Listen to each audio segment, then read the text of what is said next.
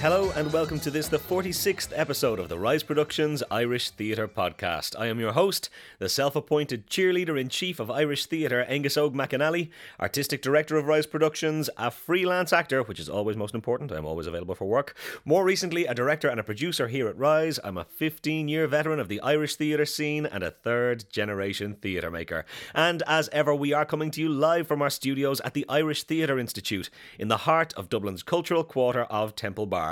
And as ever, we are bringing you this podcast absolutely free of charge because we are morons when it comes to business. We've promised that we won't ever charge you for these, but we are looking for you to put your money back into Irish theatre. Whole ethos behind this podcast is to support, promote, and celebrate all that's great about Irish theatre. What is the simplest way to support?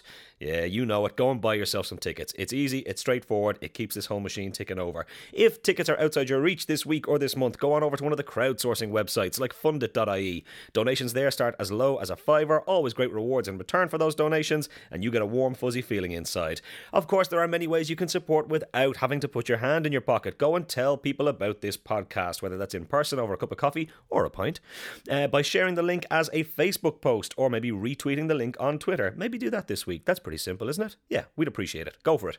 Do please subscribe to the podcast over on iTunes. It'll magic its way into your account every Thursday. Go back and listen to all our other episodes. Get Peter Daly right the way up there in the charts. Make him feel like he's making a contribution. Leave us a review over on iTunes is a huge help, or you can simply click to rate us on their 5-star rating system. We've some lovely reviews over there, I have to say, and lovely reviews from all over the world. That's another big one we'd really love you to do this week. Go on over there, leave us a little review. Come on, we've been doing this for whatever, 11 months at this stage, something like that, something crazy. Give us a little bit of support. It'd be lovely. You can, of course, as ever, follow us on Facebook. We are facebook.com/Rise Productions Ireland, or you can follow us on Twitter. We are at Rise Ireland. So it has been a hectic week this week. I've been doing kind of bits and pieces in my life as freelance actor behind the scenes, but also the training for Fight Night and the tour over to Finland, and even more importantly, the Dublin run that's coming up has just been absolutely brutal. It's been really punishing, but we're getting amazing results from it. I kind of jumped on the scales the other day, and in the first 3 weeks of this training camp, I had cut as much weight as I did in the initial 3-month training camp for the original run of Fight Night. Now, obviously, for very sound reasons. I mean, the original run and the original training camp was all about me learning to box, learning how to move, learning the footwork, learning hand speed, all that kind of stuff and technique, while bumping up the cardio. Because I'd never boxed before, I needed to get all that up to scratch. Whereas this time around, we know that those kind of boxing skills are there. We know that the cardio is up because we've been touring it around with the Electric Picnic gigs and the other festivals. So we knew that was all there. And now it's just a question of trying to, I was going to say sculpt the body, but that sounds like I'm a big bodybuilder, and that's absolutely not the case. But, you know, trying to change the shape of the body into making them look like a middleweight. So it means just stripping away as much body fat as possible and trying to pile on as much lean muscle as possible, which is horrendous. I got to tell you, essentially at the moment, I'm training every 12 hours. Which is pretty exhausting when you're trying to fit that in around, you know, a life and a career and a family and everything else around it. But we do it because we love you. We do it because we love Fight Night, and we want you guys to get the best experience possible when you come and see us, whether you fly over to Finland to see us or whether you come and see us in the Viking Theatre in Clontarf or indeed a theatre upstairs at Lanigan's when we're there in October, which we would love to see you come and see us. But yeah, this training may very well kill me. Of course, I could just maybe not let myself go so much in between runs of Fight Night. That might help, but you know what? I like red wine. I like crisps. These things aren't ever going to change. So, look, that brings us to our phenomenal guest this week, and it's a special one, gang. Last week we brought you Rasha Gohan, you know, the current head of the Fringe Festival at the moment, because it's Fringe time of year, and in keeping with that trend, we've decided to go back to the very beginning. The man who created Dublin Fringe, the brilliant Jimmy Fay, you know, a wonderful director in his own right, and such a kind of storied history, and this guy's a phenomenal storyteller. This is maybe one of my all-time favourite podcast interviews, I have to say. I had such a ball hanging out with Jimmy. He's a guy I really like and respect. Let's get straight into it. Here he is, the phenomenal Jimmy Fay. The wonderful Jimmy Fay. Thank you so much for coming on the podcast. I am delighted to have you. It's a great honour. Thank you very much for asking. Let us, as we do every week, go back to the very beginning. How, when and why a career in theatre for you? When did that spark go off you? Who knows? I was an altar boy and I liked the service and I was really into it, and I kind of thought I like being on stage and I like the whole setup, and it was in Tallaght, which at that stage was a kind of pioneer town. It was like right, it still is, but it was right on the edge of the country. Yeah. So you had a combination of country and wilderness, and it felt like, I remember I was born in Canada and my parents came over from there, and it felt we went to another frontier. Like I was 4 when I came over. Wow. Or that kind of age. And literally the church was in a school, and it was in, everything was kind of in prefabs and stuff like that. So we felt very much on the edge. And then years later, I remember seeing the film The Searchers, and I thought, yeah, that's what we were like. We were like the pioneers living in Tallaght, because Tallaght was the Wild West, and it was kind of a crazy place. And I mean, it's this huge urban sprawl now, but then I remember like there was fields and horses and everything just right outside our garden, you know. Wow. Before they built the next estate and stuff, you know. And, you know, there was travellers' horses, and they lived like caravans just around the corner. So there was this kind of whole mentality, settlers and Indians, and it was, and we played in like fields and stuff, so, and rivers, and climbed trees, and it was a really active place for imagination. But I remember, for some reason, I became an altar boy, and I was an altar boy for years. I was an altar boy for 6 years, and I really, really liked it, you know. Until I was too old to be an altar boy anymore. So I liked the whole ceremony, and I liked the dress, and I liked the you know, Easter, and I liked all these kind of things. It was kind of mad. But when I went to school, went to secondary school, I had a really good primary school, but when I went to secondary school, it was a school of hard knocks, you know? Right, okay. We stayed in Tallaght, and it was a really tough place, and because my name was Faye, I got the gay Faye, and I was gay Faye for... Oh man, you had like for my entire 13th year, I was gay Faye. And at the end of that, there was an Irish course or something. And like I was bullied like to hell for being gay, even though I wasn't gay. Okay, It was nuts. It was nuts. And at the end of that, I thought, okay, I have to do something here, because I was just miserable. And somebody was doing the show, and it was in Irish. And it was Snow White in Irish, and a war dress became Snow White in Irish, and it kind of was amazing. It was a very liberating moment. It was this, you know, it's the only time I've ever worn a dress, but it was. I just remember being very liberated by the act, and I remember people really enjoying the show, because we put the show together. It was kind of like with an Irish teacher, and we did this thing for the whole school, and it was just an amazing, liberating moment. So I thought, oh, I've plugged into this. It's great. So I know that sounds really odd. Okay, well, altar boy. I wouldn't have thought that, you know, getting away from gay bullying, the best way to embrace that would be to put on a dress. But clearly, if it works. Well, the other thing is, I was also like, the two favorite sports I had in school was swimming and running. Now, obviously, there wasn't a swimming pool anywhere where we were. Right. It was a swimming pool like a couple of miles away, and you would have to jog to get to the swimming pool.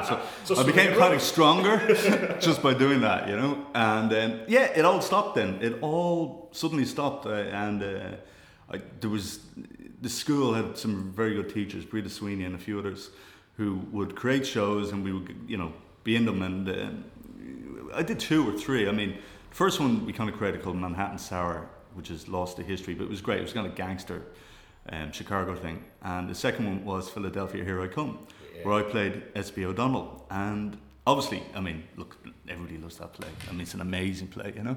But it was kind of, it was an extraordinary kind of, I just remember kind of being in that play again in school, and something moved, you know? You just not, the two guys playing Garn, public and private, were fantastic. Yeah. I don't think they went on to be actors at all. I don't know who they are anymore, but I just remember watching them night after night and just thinking they were extraordinary, and the language was extraordinary. And there was a way that it felt like, I mean, I remember, you know, like, I mean, when the show went on, I mean, people loved it, you know, in where we were, which was, you know, Old Bond had a reputation in Tallaght as being a kind of progressive school, but it was tough enough, you know. There was a huge number of people in classes, and It was a kind of tricky enough place to negotiate, to trying to survive. But I mean, they for some reason embraced the arts, and they quite liked the theatre. So I did that for a couple of years, and then didn't do it for the last couple of years for whatever reason. But I kind of had a bug, and then I went off to a VC in Chicor, and kind of didn't know what I was doing. Like, when I left school, I really didn't know what I was doing. I was working in the cinema down, in the classic cinema, right, as an usher, and that was paying the bills, and I was kind of doing this acting course with some good teachers, and there I met a guy called Neville Carlisle Style, who subsequently, the following year, set up Bull Alley. Right. And he asked me to come along, and that kind of changed my life. That gave me focus, because Neville I wasn't looking for a guru, but he kind of was. I really like that Van Morrison song, what was it, In the Garden, but like, what's the name of the album? No Guru, No Method, No Teacher. But Neville was somebody to kind of, why you get a guru or you get a mentor, it's probably a better expression, is that you can rebel against them, okay? Right. You know, they establish an order that you can see, and then you can see if you want to kind of be part of that order, or you want to embrace it, or you want to kind of rebel against it. And Neville, it was an extraordinary man. He still is. I mean, I think I don't see him at all anymore, because with all gurus, you fall out with them. But he was a brilliant director, and he kind of saw that I had no real talent as an actor at all, even though I kind of fooled myself I had for a bit. But that I could stage stuff, or that I was good at kind of communicating kind of ideas with other actors, and he kind of embraced me. In your head at that stage, the plan was to be an actor? No. I mean, I wanted to be everything, right. You know? I didn't know what I wanted to be. I kind of had some idea about directing, because the other thing that I really loved growing up as well was films, all black and white films. And quite quickly, you come along Hitchcock. And Hitchcock had died whenever, in 1980, but I was about 10. But like, I mean, after that, they probably showed seasons of his films. And he was the entity. So you knew something about what a director was, or was that personality or something. I mean, I gathered that quite quickly, that a director was in control. I know that people are going to say, oh, I had no idea what a director was. But I kind of knew the director in terms of the film was very much, the center of it. Mm. You know, and I figured, you know, even doing the plays in school, and then subsequently doing the plays with Neville and stuff, like the director was, in a sense, the center who made things happen. Not necessarily always the artist of the piece, but definitely somebody who progressed it if they were good, you know?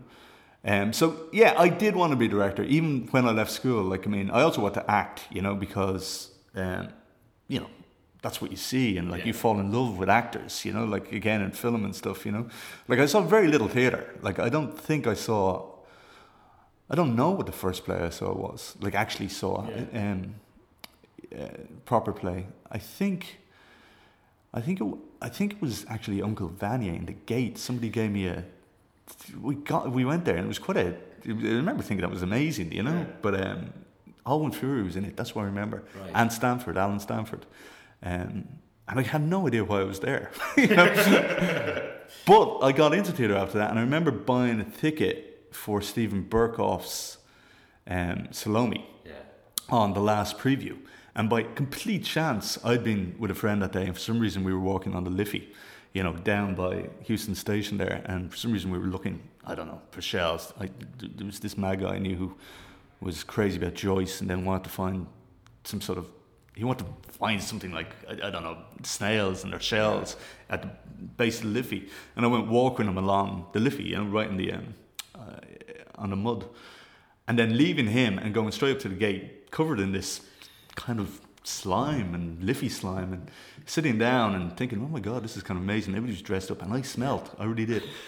And Steven Berkoff sat beside me, because he was still giving notes and he was watching the show and stuff like that, and I just remember him sniffing all the way through the whole thing. But I do remember thinking that show was extraordinary, and I think I wanted to be like him. I kind of thought, if I could act and direct the way he did it, that would be amazing. And I love that physical thing, you know? Even though I had no idea that was a kind of a different thing to do, I just really liked it, you know?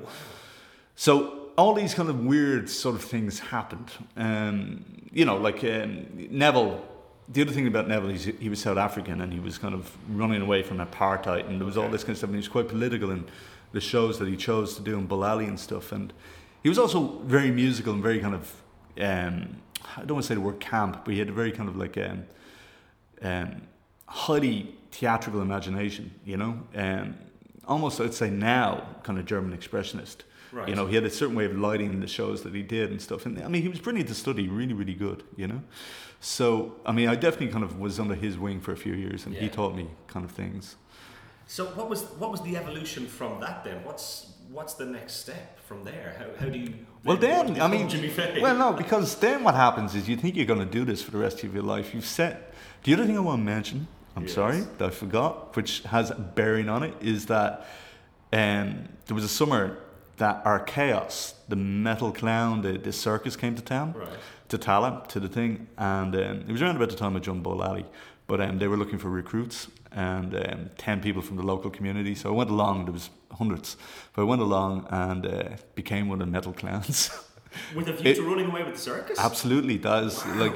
I wanted to be, it was like a Ray Bradbury story. I wanted to run away with the circus. And our chaos were the craziest circus. There was no animals, there was just this very punk, and it was total punk, it was French punk, it was like quite an extreme form. Like they would juggle chainsaws, they would make you run down the track and then send a 90 mile an hour car after you. It was insane. I don't know why we got involved. Now, we did it for 10 days, 2 weeks, and at the beginning of that, the tent blew down, right? Okay. It got torn to shreds. It was a big, big thing with the theatre festival. We were making our costumes, shields and helmets and painting them and stuff like that. And I met Ronald Lee and Robert Price, two people I subsequently became very close to and worked very well with. And there was a few others on it as well. And we were there when the tent blew down. We were trying to hold the tent down. And it was crazy. It was being part of circus, holding onto cables as you're being blown into the air and stuff. Wow. So they had to get another tent from France. And then somebody got murdered. There was this little woman who subsequently was found in a cubicle and had been murdered, and she was very much part of the show. And the whole atmosphere was very, very insane. Okay. Clearly. It was an insane kind of couple of weeks to be involved in that, and very influential because they kept doing the show.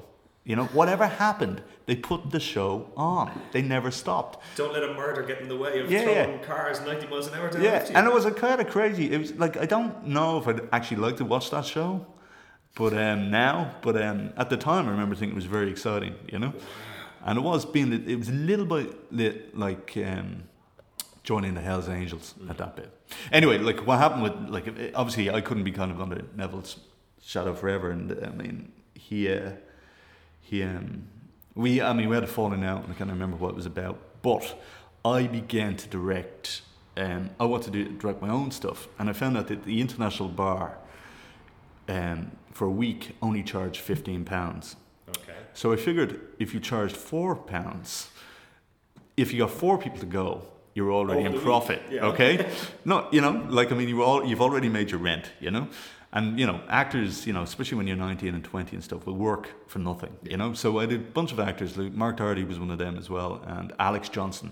Well, okay. And Alex we did Accidental Death of an Anarchist by Dario Fo. Yes.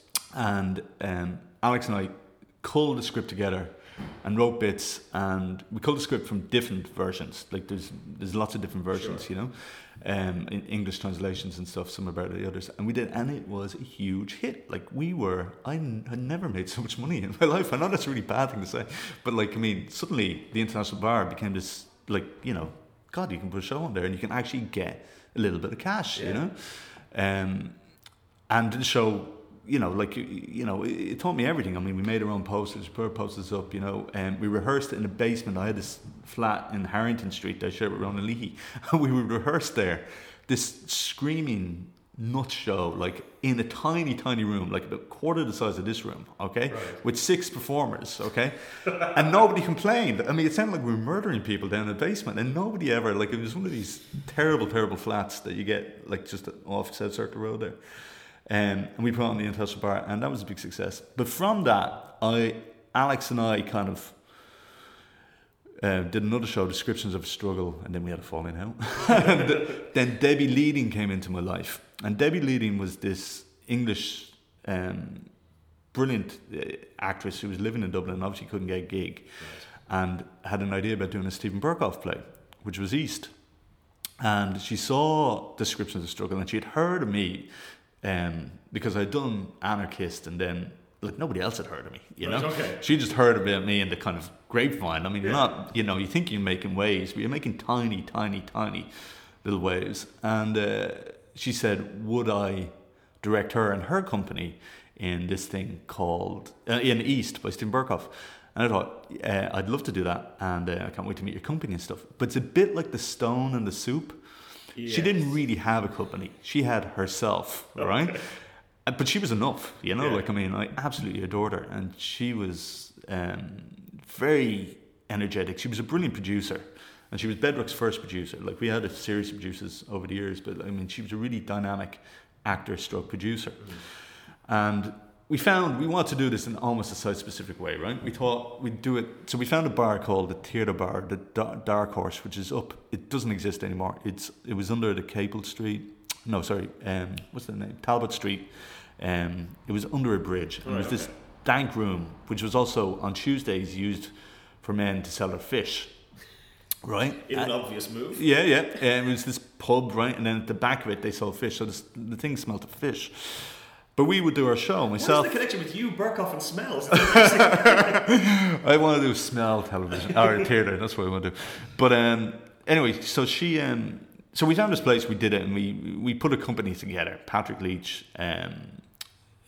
Alex wasn't in that, Debbie and Rob Webster and Declan Byrne, and this was my last acting role. Right. This is what I was going to do. I was going to go out on a Berkoff thing, because I knew acting wasn't for me, but I wanted to act a role.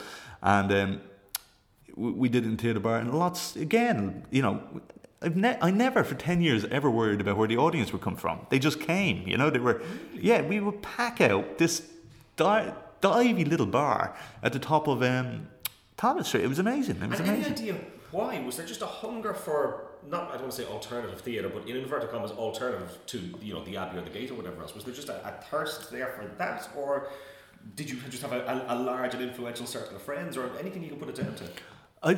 It could have been that. There could have been a kind of... It was possibly less definition of what the independence was, because the independence... Like, I hadn't, you know, let alone... I hadn't gone... Apart from that one time to the Gate, I'd never been to the Abbey. Or had I? Possibly I had been, but not in any regular sense. And I'd never been to the Project, you know? The Project wasn't on my radar, yeah? And what was being set up at that time was the City Arts Centre, which was owned by Declan Gorman. So there was an element of independence about that, because what we did is, like, we did the Theatre Bar and the International Bar and the Dark Horse Bar and all these little dives. Well, the International Bar is a great place. And then we went to Declan to persuade us to do a show, and we did a show in the City Arts Centre, which was the beginning to be professional. And, you know, we start growing like that. I don't know. Like, I mean, actually, David Mamet talks about, like, when there's energy around something, people swirl around it. And we were definitely energetic, and we were kind of making things happen at that time, about 93, 94, 95. And the independence... Like, I remember going to the Art Centre, and we did a show that I wasn't particularly proud of, which was Dr. Faustus. We didn't quite do it. It was kind of a mess. Yeah. But then we did Saved... by Edward Bond, because I thought it'd be good to do something a little bit more serious, and a little bit more dangerous. And I'd read it and kind of thought, well, how do you stage something like that? Yeah. You know, the stoning of the baby. And it wasn't even that. It was kind of like the whole play itself had a kind of ugliness about it that I appreciated, that I kind of thought was quite stark, and that was very, very kind of pertinent or something, you know, to where we were at. Because at that time there was a recession. Nobody had any money. This is, you know, things go in cycles, unfortunately, but they do. And how we became a company was because of that. Because at that time there was something like the New Deal, like where FOSS actually came into play, where basically you could go to FOSS and say, we're a theatre company, and we'd like to pay ourselves rather than running off to rehearse, you know, Wednesdays to sign on along things. And they said yes.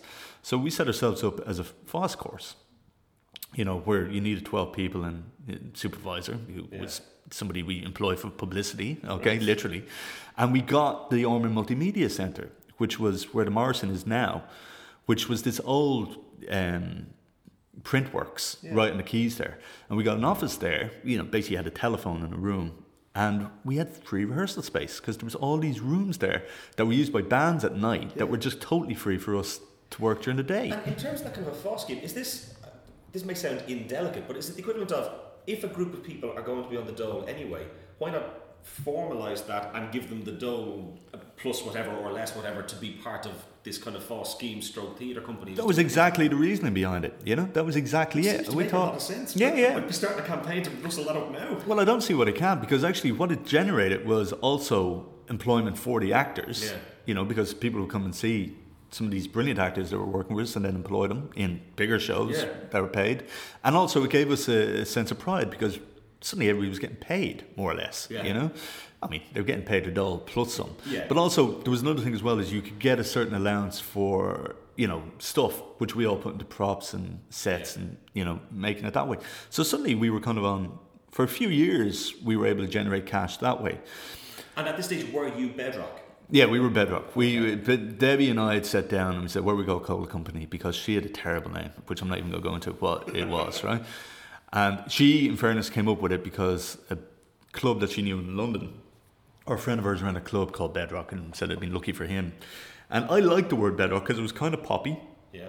Flintstones. Yeah. And it was kind of serious, you know? It was kind of, you know, at the core of everything is a bedrock, you know? There is something there, you know? I mean, but I mean, I wasn't crazy about it, you know? Obviously, you would call something else, but eventually you have to call yourself something. You have to put something on the poster to identify yourself. So we became Bedrock. And I still kind of like it, you know? I'm still kind of ambiguous about it, you know? This is the way, but years later, I feel like we've kind of like invested in it a bit. But, we were able to be very, very prolific, and we were doing these shows. And Said was definitely a direction I wanted to go. Other people preferred the Faustus direction, which was a bit more camp or a bit more out there, you know. And then I went to Canada, as I do sporadically, to kind of seek inspiration, because I worked in Canada for a while as a pumping gas. On a prairie. But it was great. I had a graveyard shift, so I worked like 6 p.m. to 6 a.m., but from 12 midnight to 6 a.m., you're by yourself, and you meet all these characters going down the highway. Anyway, I was in a huge car accident, like a smash-up. And really? And this was back in Ireland, and it was like I wasn't driving, but I was a passenger, and it was awful, because the girl who was driving broke every bone in her face, like. And they found like the left-hand side of her mouth and the right-hand side of her face a week later. The swelling was that bad. And I just got the full impact of, there was no airbags or anything then. But I mean, I couldn't feel my legs, and I was in hospital for a week, and it was grim. But while I was in Canada, I picked up a play. I'd seen a play by One Yellow Rabbit, which were a really funky company that were in Calgary or Edmonton. I can't remember where I saw them. Doing a Brad Fraser play. I can't let you mention Calgary without getting a pro wrestling reference in. Calgary, the home of all the greatest wrestlers in Canada. That's all right, the Hart family. Please continue. It's also a rodeo town as well. It's a great town. But yeah, in many ways. But anyway, so I brought this play back called Unidentified Human Remains and the True Nature of Love by Brad Fraser, which I thought would be a really good one to do from what was basically my wheelchair or whatever, you know, like to start directing it that way. And I wasn't in a wheelchair, but I could. I had Debbie immediately would come to that hospital and kind of help me walk around and stuff, and some of my folks and lots of people. But basically, it was kind of like. That, I mean, I don't want to exaggerate it too much because it was a pretty bad accident, but also it was kind of okay. That's happened. That could have been the end of it. Yeah. And what have you done? All right. So I kind of want to keep doing what I was doing, right, which was directing theatre plays. I mean, I love to direct films, but that's a completely different thing.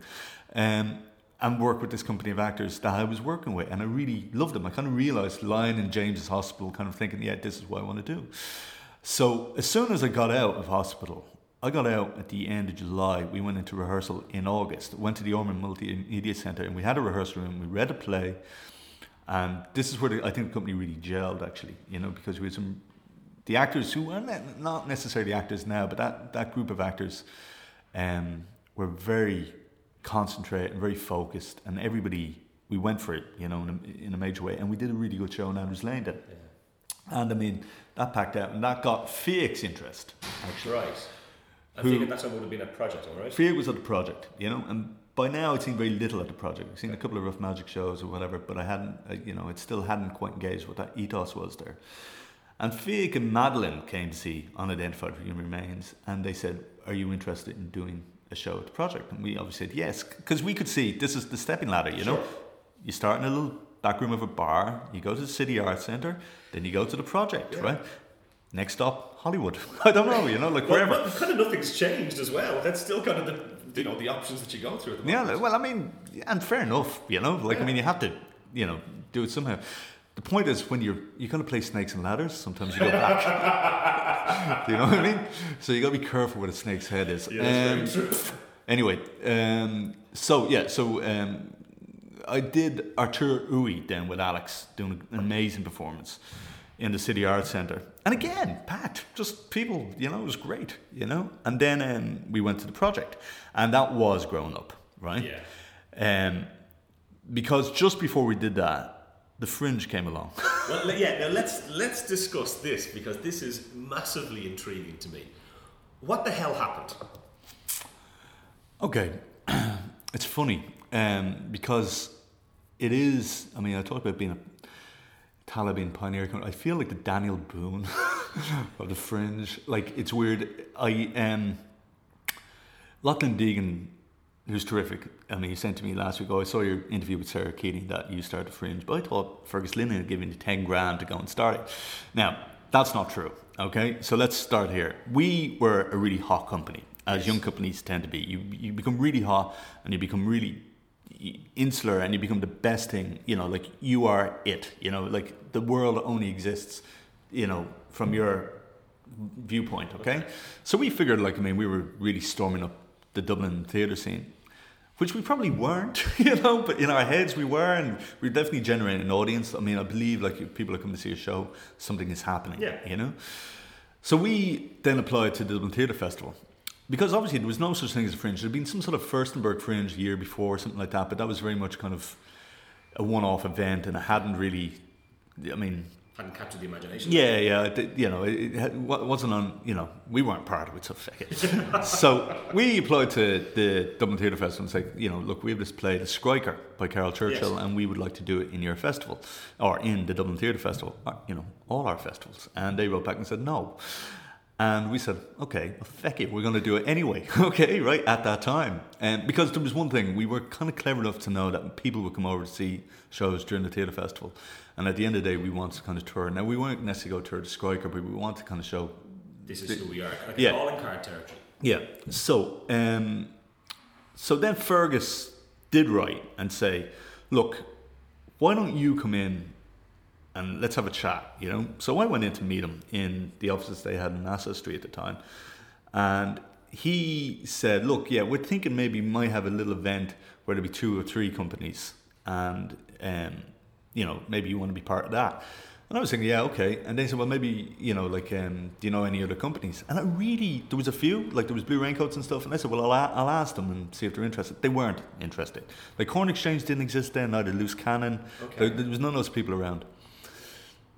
But I still thought, look, it might be interesting to do something like this, right? To do a kind of, like, nobody was using the word Fringe, okay? And Fergus wasn't keen about having another festival, right? He really wasn't, okay? I mean, his idea was not, you know, to set up a Fringe, right? His idea was kind of, he knew that there was young companies out there that may... In fact, what Lachlan Deegan did then, you know, the Revisit programme the... Reviewed. Which Rise Productions have been part of. Exactly. That was possibly what he was looking to do. Yeah, sure. Okay? But anyway, so I decided, well, what I'll do what I always do, which is I knew all these little venues, right? Yeah. Obviously International Bar and stuff, and I'll book them for September and October. I'll just put a deposit on each of them and I'll just book all these venues. And the Dad Club was one that was happening as well at that time. And there was brilliant people happening in Dad Club, like Jack L, Camille O'Sullivan with whatever band she had then. You had... The Newlands. You had like a bunch of people who kind of focused in around there. I did a gig as a backing singer to Hazel O'Connor in the Dark Club in about 1996. Yeah, that's interesting because, well, this is about 90. This is spring of 95. Right. Okay. Anyway, so I start doing all this stuff and then start kind of just feeding out the word a little bit. Like, I mean, we're interested in people who might be interested. Like, it didn't have to be theatre companies. It could be individuals or whatever else. Because we had a base. We had the thing. And suddenly it was like, the floodgates opened. Hundreds of things came in. Hundreds, you know, of applications came in. And like I said to Fergus, like, I mean, this festival, you know, we're going to think of a name. And he said, oh, well, whatever you do, don't call it Fringe. And we got some money from Jack Gilligan, and Jack was brilliant, who was the arts officer in the thing, very enthusiastic and really warm. And he said, don't call it Fringe. And I remember going to Declan Gorman to book the City Arts, and he said, whatever you do, don't call it Fringe. But I remember being in the Dad Club with the guy. Remember the guy who was kind of nightclubby, kind of gangstery? He had that kind of aura about him, the guy who ran it, do you remember? He said, what are you talking about? What are you doing a theatre festival? And I said, no. Well, it's at the theatre festival. You mean you're doing a Fringe? And I went, you know, like, look, okay, let's be blunt here. It is a Fringe, okay? this is what it's going to be, okay? And I remember going back to Jack and Fergus, who were looking forward to like seeing like 8 or 9 companies, and having 100 submissions and saying, and I had a huge folder with all these submissions of people who really want to express themselves at this time in a festival of some connection. And I remember like Annie Ryan came out of the woodwork one day. She just arrived and said, oh, I have this idea and I want to do this thing called cultural shrapnel, which was part performance art, part theatre, part dancing, I think. And I'd love to do it in the Temple Bar Gallery. And I hadn't booked the Temple Bar Gallery, but I thought that'd be really funky. And that was an amazing show, actually. I mean, in terms of the diverseness that happened, it wasn't pure Corn Exchange in the way it became, but that was a very interesting kind of diverse thing. And other people came out of it as well. I think Pan and the Conor McPherson's show, the Lime Tree Bar, had been rejected from the Theatre Festival. So we put it in the Fringe Festival in the Crypt, you know? How did that work out for you? Oh, that was phenomenal. Like, I mean, we had, you see, for the 2 years that we ran it, like, I mean, obviously there was no question that there was going to be another Fringe Festival the following year. For the 2 years that we ran it, like, we kept creating things because there was mad, bad, non-existent proposals. So you had to kind of filter them a bit. Yeah. Because nothing annoyed me more than somebody who can't. I don't really, I mean, I want equality, obviously, but nothing annoys me more than somebody says, oh, I really want to do it, and they're very enthusiastic, and then they disappear, and you booked a venue for them and a time and a slot. I hated that, right? And that would drive me mad. And that, you know, it didn't really happen because we did filter out who we thought was kind of not going to be able to deliver the goods. And we had a really great festival that first year. Like, 95 was... That was the year of the Fringe, you know, like, I mean, it was as big as the Theatre Festival that year. It was just, you know, Pan were doing the Bronze Twisted, which was a very different, very non-textual, very movement, well, not even movement, it was mad. It was like drum beats and dancing and whatever. It was a crazy show even for them. And then on the opposite end, or not the opposite end, I mean, equally as radical, I think, and equally as brilliant was Conor McPherson's The Lime Tree Bar, which obviously was the big hit of either festival in terms of an Irish context. Yeah, and was in the Fringe. Now, subsequently, when it was published, it was like part of the Theatre Festival. It wasn't. It was the Fringe. And the following year, in 96, we had Disco Picks, you know, which was obviously the biggest thing in either festival as well, you know? Like, I mean, it was the energy and it was just the brilliance of, like, Anders writing and Eileen Walls and, what's his name, Cillian Murphy? And Pat, who always gets forgotten his brilliant direction. So, like, well, Pat doesn't get directed, you know what I mean? Yeah. But I knew, like, I mean, there was no way in the world that I was going to continue my life as the Fringe director, and you could see this could work really well, and, you know, like, it grow, but it needed somebody else, and it got to somebody else with Ali Kern. Yes. Because Ali was able to kind of do things that I couldn't do, which is actually to bring in funders, and to bring in a more slightly, I hate using the word, but a bit more, she brought a little bit more smoothness to some of the edges, okay? Like, 95 and 96 were quite edgy, do you know? And not necessarily always in a good way. Okay. You know? Yeah, I mean, that's part of the Fringe aesthetic and whatever else, but, you know, by the same token, I know what you mean. A bit of smoothness, sometimes interesting to keep things ticking over. But also, I knew as well, like, I mean, this was the thing that was going to dominate my life, purely because it hadn't existed before, right? And I don't care what anyone says, like, the 95 was the beginning of the Fringe because, literally, that is still the model that each of the directors have gone through since. I mean, they've built on it and built brilliant festivals. Like, Rasha's an amazing job now with her Fringe. But Ali and Vallejo and Wolfgang all brought very different kind of personalities to it, you know? My thing at the time is it was at the same time as the Theatre Festival, so there was more opportunity for people from elsewhere to see shows like Lime Tree and Disco Pigs, for example, okay? Which if they existed in Fringe now, they would have to wait a year and then go into the... Was it? It's a review done for things that we have, which I guess is exactly the route we've taken. Man, that's weird, yeah. It's a valid point, though, if you're going to have those people around. And maybe that's better. Maybe, like, I mean, people like that. They like that kind of structure. It just, there's less kind of, to me, you didn't know what was going to happen, right? Yeah. This was the thing. You weren't even quite sure of what you had. And the excitement of those 2 years, especially the first year, I have to say, was palpable. It just felt kind of amazing, you know? Like, I don't remember sleeping. I don't remember, you know, anything. You know, you know, if you were there, it was like the 60s. The 60s in those 3 weeks. It was a really, because honestly, I remember the Dad Club was where we had set up the box office because there was no internet as such to book the things. And I remember thinking, will anybody come along? Will anybody ring? And eventually, the phone was hopping off the hook. You know, it's amazing. Yeah. So then, Okay, so you said, I don't want this to be as all-consuming as it will need to be for me to continue it on. So then you're going, okay, let's refocus on being the director. Can we talk a bit about a career path for a director? Because, you know, in the way that if you're a writer, you can lock yourself in your bedroom and type away and make a script. If you're an actor, to a large extent, you're sitting around waiting for the phone to ring for directors to call you in. But for a director, if that's what you want to be doing, because you need so many other elements, you need the writer to bring in the script, you need the cast of actors, you need the producer, whatever else. How tough is it to shape a career path as a director, and how necessary is it possibly to have a company structure around you? I mean, there's different types of directors. Like, I mean, there's people who approach it in different ways, and sometimes all at the same time, if that makes any sense. Like, basically, you're saying you're waiting for the writer to come with a script. Quite often, you can generate a script yourself. Yeah. Like, it's only lately, it's kind of only over the last 10 years for me that I really got involved with kind of, I hate using this word, but kind of like the play existed and then I direct it, okay? Before that, like with Alex and with plays that we picked from the shelves and stuff like that, we would build on it big time, you know? And so it's very important to me to constantly be working, you know? For everybody to constantly be working. I hate any idea of not having a goal, okay? So, and I generate about 3 to 4 productions a year, even in this kind of climate. Like, I mean, I would have done that. So I like, I like certain, I mean, I like really good writing. I mean, I don't know how else to explain it. I love it when I read a play and it's really vibrant and the dialogue is just singing and, you know, the story is really compelling and you find a way of, I don't believe I'm an interpretive artist. I don't believe directors are. I don't believe actors are. I don't think there is a such thing as interpretive artists. I think you create, okay? I think we're all creators. I think you create on the script, which is the foundations, and you build from there, and somebody else will create a different thing. It's not an interpretation.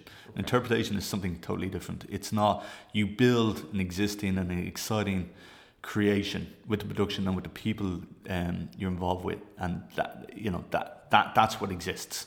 It's not a serving of the text or whatever else. I don't necessarily believe that, you know?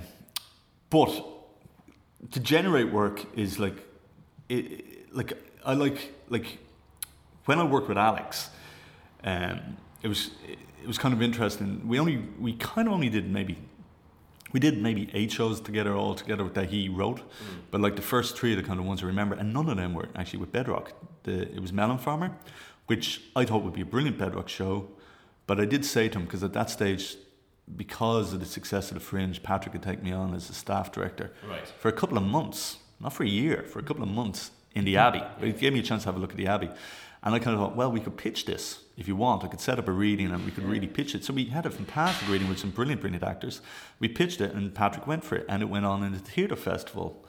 The year after we stopped doing The Fringe in 97, you know, and it was a huge success, actually, Melon Farmer. It was really good. Charlie Bonner was extraordinary. I mean, Tony Flynn, I mean, there was brilliant, brilliant actors in it. And it was a big, big hit.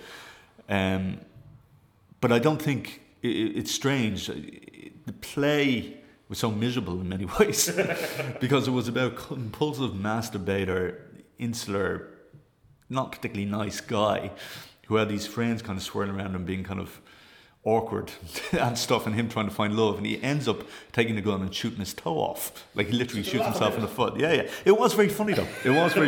But then we did that Swim to Birds, and that Man Farm was very much Alex. Then we did the Swim to Birds, which was very much a cooperation between the two of us.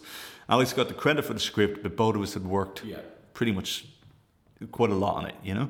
I mean, we had 50-50, you want to say that, and I directed it, and then I put the film that was in it and stuff like that, you know? And I really liked that, because I thought, this is how you do it. This is how you work with writers. You take their work, and then, you know, you can edit it, or you can rearrange it, or you can add something else in and stuff like that. And he was cool with that one. Then we did Deep Space, and that was, again, we improvised an awful lot from the original script, but every single word of that was Alex, and that went to the Bush and to Adelaide and to a few places. But then Alex was the writer, you know, and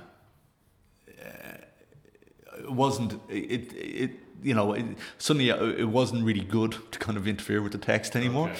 So I like doing that. I've set that up now a couple of times with Derek O'Connor and stuff. Like, I'd like to, you know, co-write, you know, I'd love to generate kind of plots and stuff like that, and then, you know, to co-write something with somebody. I mean, and we have this show that we're doing at the moment, which is based on Eric von Stroheim's Greed, which I'm hoping to do next year. if we get the funding, which has become a very different piece. You know, we've developed it quite a bit just through dialogue and through talking.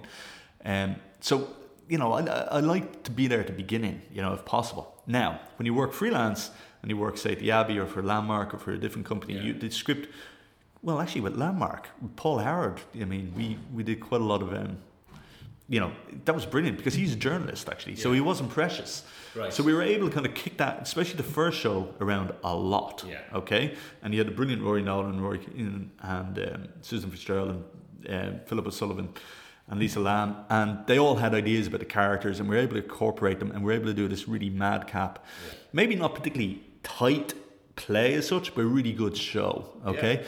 And Paul was brilliant because he literally had written novels, and he knew at that time very little about plays. So we went where we wanted. The second show we did, between Foxrock and A Hard Place, Paul had seen everything, and his favourite play was Dead of a Salesman. Right, okay. So he was writing this Dead of a Salesman, and it was like, I remember, because the first play was all these scenes, which was really energetic. The second one was a play. It was like 2 acts, and three acts, actually. I was going, oh my God, okay, that's something, setting. How different is your approach, or is there any difference in your approach to when you are doing an, in inverted commas, commercial play like that, or versus something like Arturo Ui in the Abbey? Is there any difference in approach, or is it still the same kind of rigour to what you're going to do? Oh yeah, you have to, anybody who works in whatever discipline in this thing, you have to be prepared, okay? So you have to do your research, and I love the research part.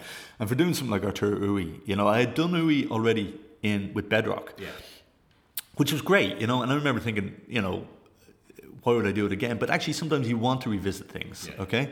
And with Ui, Brecht is so fascinating. He's such a kind of interesting guy of what he says, because he's kind of, he's on the side of, the good, but he makes evil compelling. And he's trying to examine that, with Arturo Ui. And it's a brilliant idea, you say as a gangster, as opposed to just Nazis. Obviously you go hate the Nazis, but our whole culture seems to be based on like The Sopranos or Godfather or whatever, we seem to like the flaws in people, and we like them if they're kind of drawn big. So you do a lot of research, and actually the difference between, there is no difference. You prepare and prepare and prepare, and then you go into rehearsal hoping to God you remember your name, okay? Because quite often you're kind of freaked out on the first day, and you just want to be kind of, not so much in charge, you just want to be controlled of the environment, And because the best thing a director can do is to set up an environment where everybody can feel creative and collaborative. I cannot think of, Amanda's just worked with Robert Wilson, and she says it's the same thing. There is not so much a collaboration, but you can bring things there. Now, he'll stand there with a megaphone and shout at you. Okay? And I've done that sometimes as well. We have to use a megaphone. I used it on Ui, actually, because it kind of worked during the tech. Nobody could hear me. I was going to a meg. But it was brilliant because everybody was in the same place. People enjoyed it, right? The worst thing you can do, and it's happened, and it's been my fault sometimes, is just when the environment is not. It's just not happening, okay? And I've had a couple of... having directed 70-something plays, there's about 3 times in my life when I wish to God I hadn't done that play, or I hadn't... Maybe my preparation wasn't good enough, or just something didn't happen. And there were 3 kind of big shows, and I kind of regretted doing them. Still got through them, barely in one case, okay, where you question everything. And fundamentally, that's my fault, because the director has to somehow be responsible. Is possibly the best word for it. For people's well-being, which means their creative well-being as much as anything else. And that sometimes means not interfering, do you know? You want to stimulate the actor as much as possible, but, if you keep giving notes constantly, you can actually drive that actor up the wall. And I've done that occasionally. Sometimes you have to just stand back and think, okay, let's see what happens, and be patient and let time kind of, we have a certain amount of time to work in this. Let's see where it brings us, And, when you have a really solid script... a really good, really examined script, things do grow out of it. You are trying to kind of you have to allow that to speak through the actors. Like, I mean, actors are, you know, you sit there in rehearsal and you go, this is amazing. You know, like, I mean, this performance is one of the most extraordinary things I've ever seen. Unfortunately, it's just me and the stage manager watching this. So how do you kind of recreate this with the actor so that they can do this night after night after night, you know? And that's happening. You've just seen extraordinary things in rehearsal and you go, oh, it's not quite happening in front of an audience. And that's your responsibility as well as a director. You can't walk away from your responsibilities, you know, like, you know, to the actor. You know, like, I mean, nobody, I never really understand it. If somebody, everything is involved, like you're all part of the same thing, you know, people have their jobs and you have to do them well. But if you, you know, when, you know, reviewers review, you know, and say, well, the set was very good and the acting was very good and the, you know, but, you know, it's all serving the same thing, you know. I think you're, there's that word again, serving. Yeah. It's like my altar boy thing, you know? I'm still serving mass. No, I mean, you're all creating. That's what you're trying to do. Never stop creating. Talk to me then about upcoming plans, because there's quite a couple of exciting shows popping up. You're back in the Abbey again very soon. With a brilliant play by Owen McCafferty called Quietly, which has, which examines, I mean, it's two people in the north, one from a loyalist background, one from a nationalist background, you know. The nationalist father had been blown up in a bomb, which had been thrown in by this loyalist in 1974 in a bar. The real bar is called the Rose and Crown. And Owen's taking this event because it's kind of close to him, he knows something about it. And, I mean, he's made a fiction out of it. It's not real to life. I mean, how he depicts the characters and stuff is fiction. That's his imagination at work. But he is examining, like, the crisis of the past on the present, if you know what I mean.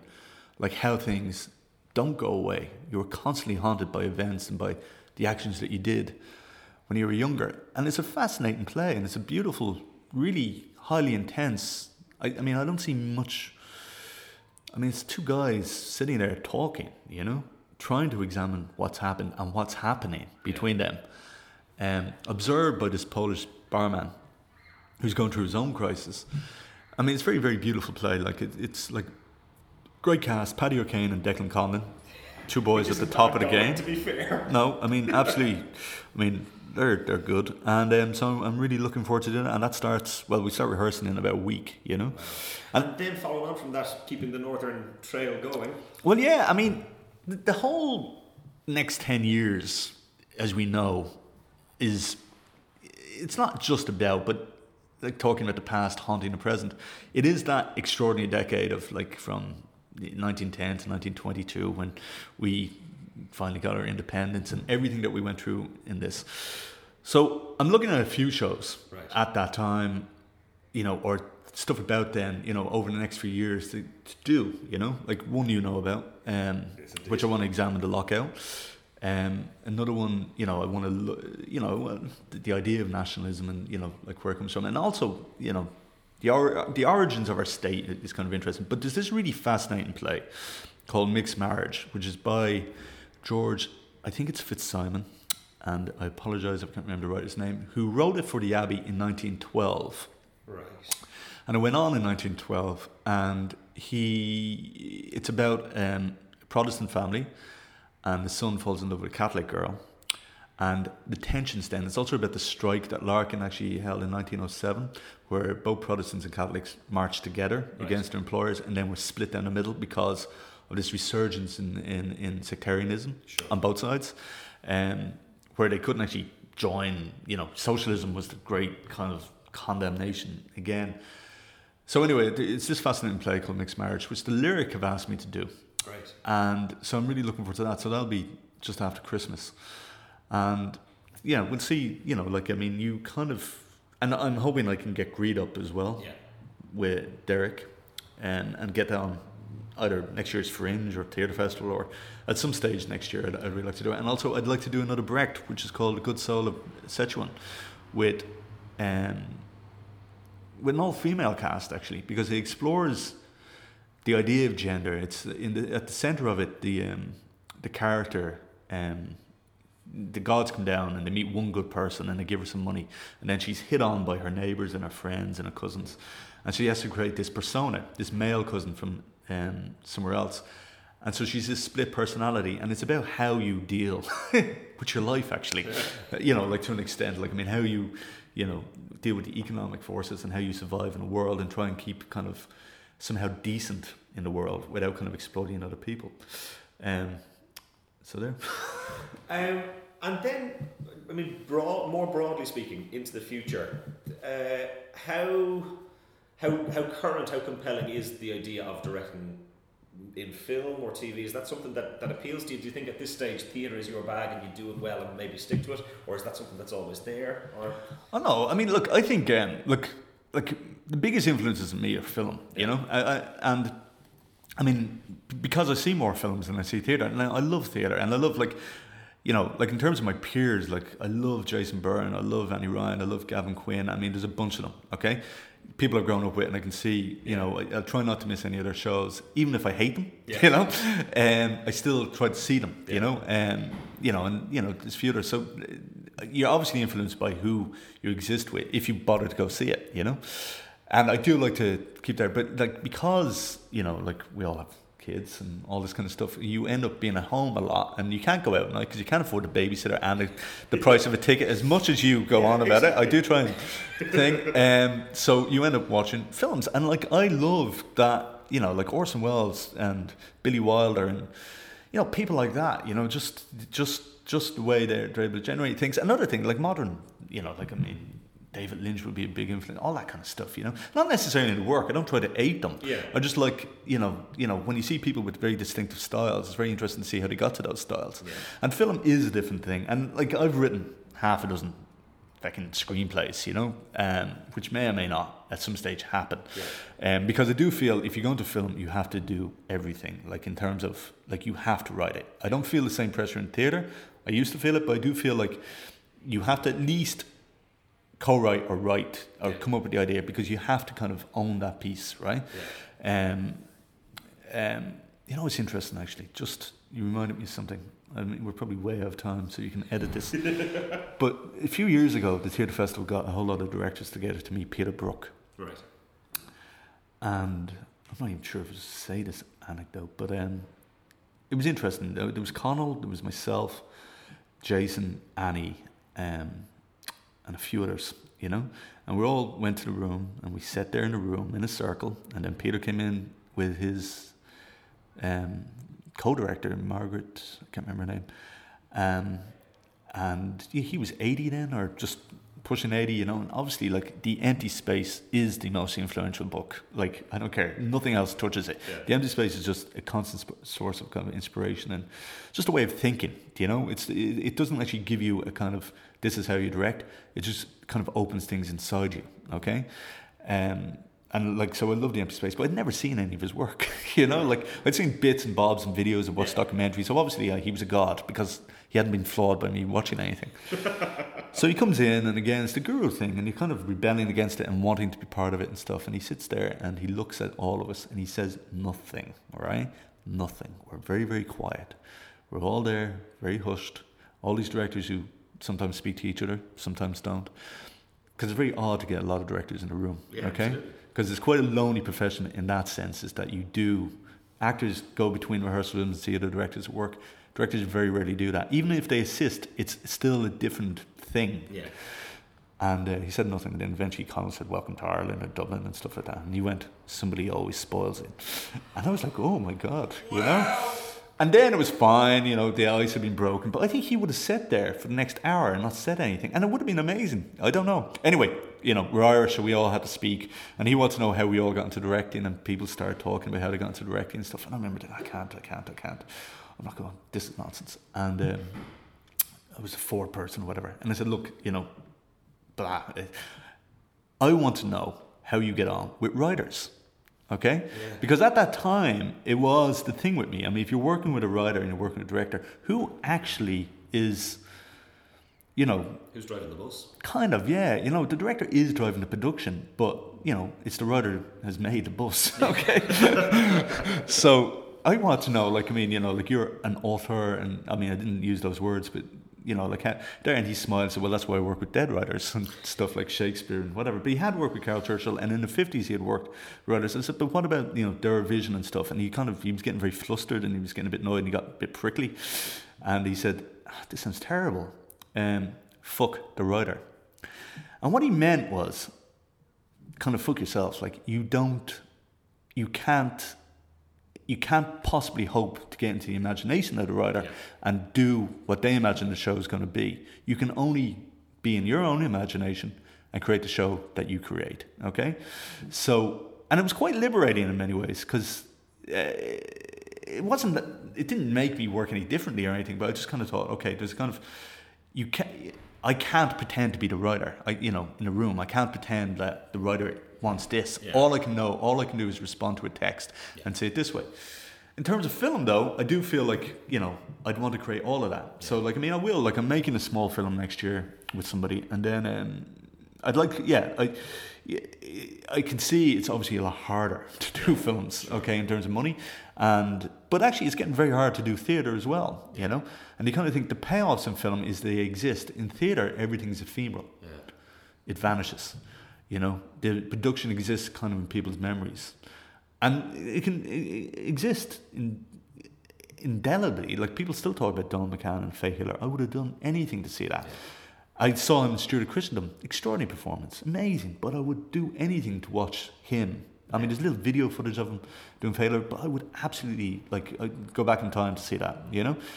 Which is funny, because that's not even about staging or direction or anything. That's just purely about watching an actor, almost like Shaman, doing that amazing dialogue, And I just feel it exists in memory. So theatre can do that, I suppose. But in terms of film, you can always have your DVD and say, here's the film I made. You can't really do that with a show that you made in 1998. Oh, it was brilliant. You should have seen it. Amazing thing. Jimmy, thank you so much for that. That is astonishing. I'm just so delighted we got a chance to do this. That's really brilliant. Thank you so much. Thanks, Angus. It's been a real pleasure. I hope. Anyway, thanks very much. It's great. So there you have it, the amazing Jimmy Fay. So glad I finally got him on the podcast. It's something we've been chatting about on and off over the last while, because Jimmy is brilliantly a big fan of the podcast. So I was absolutely delighted to finally get him on here. It's a kind of a special one for me, and what a great storyteller he is, man. I could listen to that dude all day long. So look, that brings us to our usual weekly roundup of what is going on around Dublin and around the country. Obviously, the Fringe Festival is continuing at the moment. Get yourself involved there, fringefest.com, and there's a lot of really good stuff on there at the moment.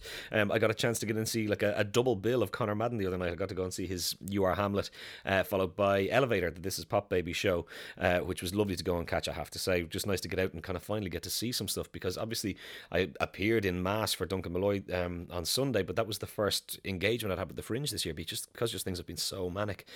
So it was lovely to go and see that. And there's lots of kind of really interesting stuff popping up over the next while that I'm going to do my very best to get in and try and see. Shows from people like Bush McCazel, who's doing a show called Souvenir, which looks really interesting, and also Twisted Focus are doing their show Apples. Apples in and of itself is this big award-winning play that's toured around the world and done all kinds of crazy stuff, but here's this young, new, energy-filled company coming to tackle it, and I think that's going to be a really interesting one. So do get out there, see what you can see in the Fringe. There's an awful lot of really exciting stuff going on there. As we look around Dublin then, Theatre Upstairs, where we will of course be bringing Fight Night in October, has Unlucky for Some, which is two new shorts by the brilliant Gerard Lee, and that's going to be followed by a show called Dirty Money. The Viking Theatre, where of course we'll also be bringing Fight Night in October, has Down by the River starring Michael Bates, and that will be followed by Dusty Memoirs. The Gate is just finishing up with A Woman of No Importance. Do make it your business to get in and try and catch that if it's not completely sold out already, and that'll be followed by The Last Summer, which is their show for the festival this year. The Abbey Theatre is also about to kick off with The Picture of Dorian Gray, starring the brilliant Mike Sheehan, who took over the reins as Dan Coyle Jr. back in Glasgow earlier in this year. That looks like an exceptional cast they put together there, and I've seen a copy of the script. The script is incredible. I think that's going to be a super show. As we move around the country, Cork at the Everyman, they have A Night in November, and the Opera House has Steel Magnolias, which I have to say is... I'm baffled by the whole thing. It looks to me like the most unlikely collection of elements. It's like, in a World Cup draw where there's four different pots and they draw out one from each. It was like someone got four different pots and said, okay, we'll put a load of directors in one, a load of plays in another, and a load of kind of performers in the other. And they managed to draw out Ben Barnes, Steel Magnolias, Misha Barton, and Madge from Neighbours. It's the most unlikely collection of elements of a show I've ever heard, but you know, who knows, it might be absolutely awesome. I hope I get a chance to catch it while it's travelling around the country. As we head west out to Galway, the Town Hall has Woman and Scarecrow from the phenomenal Marina Carr. Make it your business to go and catch that if at all possible. And heading north of the border in Belfast, of course, The Lyric has Conall Morrison's Playboy of the Western World, and really excitingly, The Mac has Prime Cut's production of I Am My Own Wife, starring the brilliant John Cronin, who I absolutely love to bits. I mean, John did a short film together, which might have been like the second or third gig I ever got when we were still only kids. I was like 15 or 16 at the time. And John's an absolute superstar. Look, he's a great performer, and that's a big roast of a one-man show he's doing up there, and I believe it's going really, really well for them. So I'm delighted to see that that's all happening.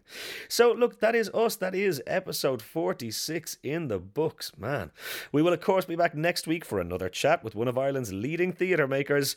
But in the meantime, this has been the Rise Productions Irish Theatre Podcast. For Angus Óg McAnally, yeah, I'm Angus Óg McAnally. We'll see you next week.